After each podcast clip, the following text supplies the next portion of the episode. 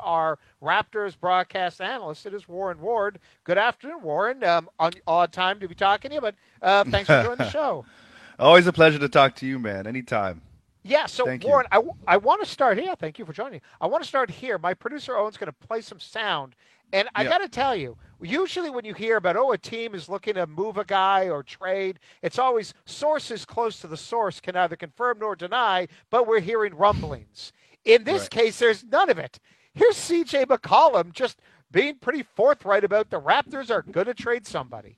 I think in terms of what they need or what they're lacking, something's going to happen. I don't know what. There's rumblings about certain players on the team not being happy and due to tampering. I can't speak to that, but I think they're going to they're going to move someone.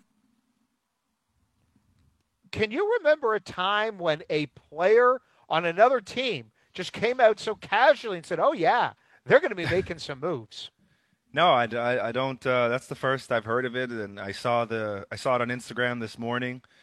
But um, that's his that's his opinion, right? We don't we don't know. I mean, I we I don't heard, know. Oh no, right, yeah, we we don't really know. And I, I think that's the, the the best part about the Raptors. They don't really get into the whole mess of you know the N B A with leaking stuff. You know, they keep things pretty close to the chest. But you know, I I. I'm I'm hesitant. I may, maybe someone does get traded. I'm I'm sure I'm sure the team is looking to improve, and I, I'm sure they would they would constantly look at ways that they can affect winning. But at the same time, if I look back at these games, like they've lost to the Bucks by three, they lost to Brooklyn by two and one. They're they're not getting blown out of games. So to to break up the team, and whether that's Fred or O G or whoever whoever's on the trading block, I have no idea. But to break it up, I think you're disrupting chemistry, and the question remains to me is, do you get better with a trade? If the team gets outright better midway through the year, if if, if it's really going to affect and change everything of you know and the direction, I think that's most important. What direction are we going to go in? Are we going to go younger? Are we going to keep a more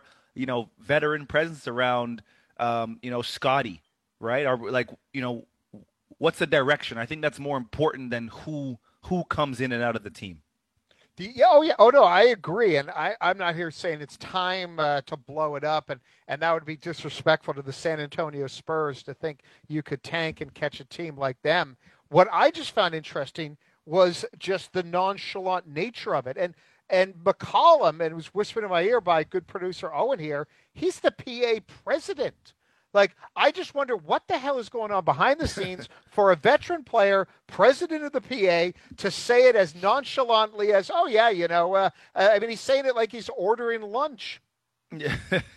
Well, I mean, media now is like we're fans. I, I don't I don't think they want to not hear stuff like that. I mean, he's just being transparent and open. To him to say that they're going to trade someone, he's not in the front office. No one could get no. traded. We don't know, right? Yeah. We, there's there's no real way of telling, but maybe that's just his opinion, you know, and that and that's that's okay. I mean, P A president or not, if I'm in the league and, you know, I know that players are unhappy, and you can see that some of the guys are unhappy with losing, for sure. I don't think they're unhappy with the team. I think they're just unhappy with losing, as as as any competitor would be. But we're just going to have to wait and see like everybody else. You know, grab your popcorn, enjoy the show, enjoy the ride. I think this this game today is a really, really big game. I think every game for the Raptors here on out is going to determine, like I said, the direction of, you know, where the team is going. Whether you we could trade everybody on the team. I don't, I don't think that that really matters all that much. I think what what, what matters is, okay, where are we going long term? Where are we going in five years? Does this trade um,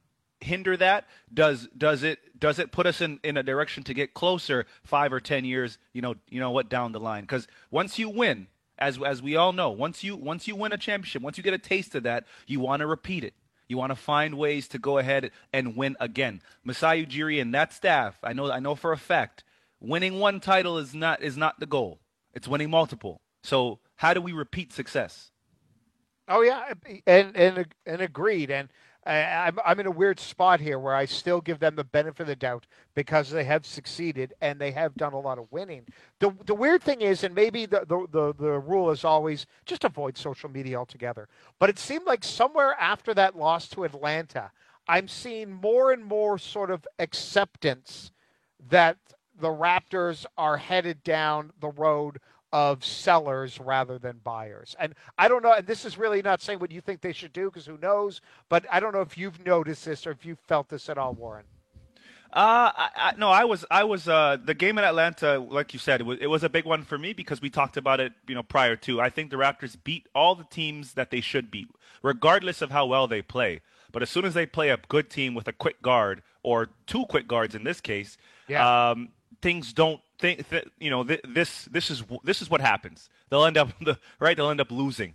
Um, so with, with that being said, it's, it's, a, it's, to me, it was like a step back.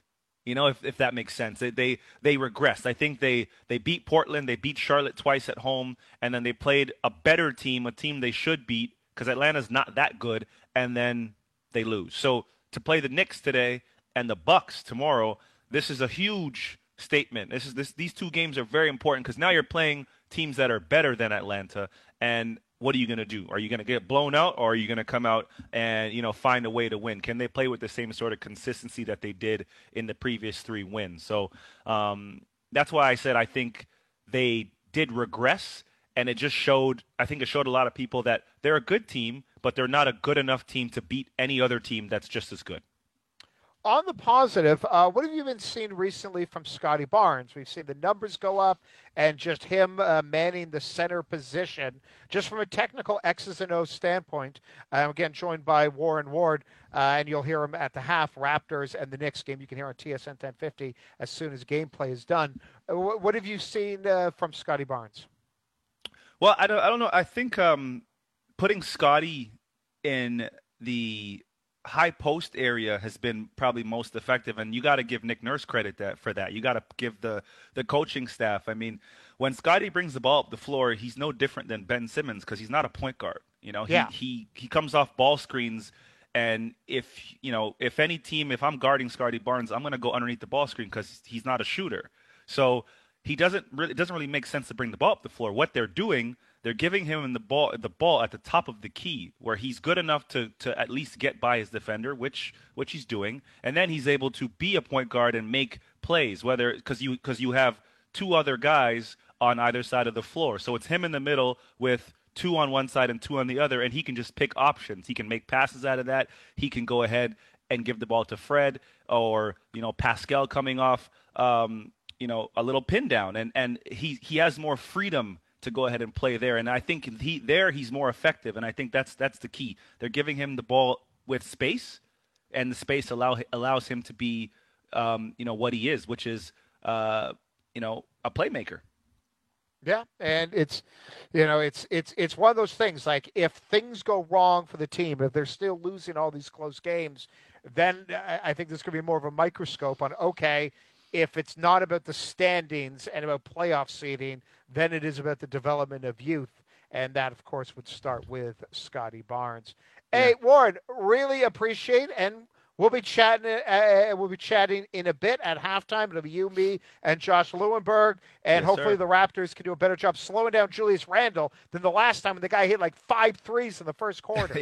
yeah. Yeah, exactly. He had like twenty points in the first quarter, but they did a better job afterwards. We'll yeah. see. Big game today, though. I'm excited. Yeah, so am I. And uh, we'll chat with you in a second. That is Warren Ward, again, Raptors broadcast analyst.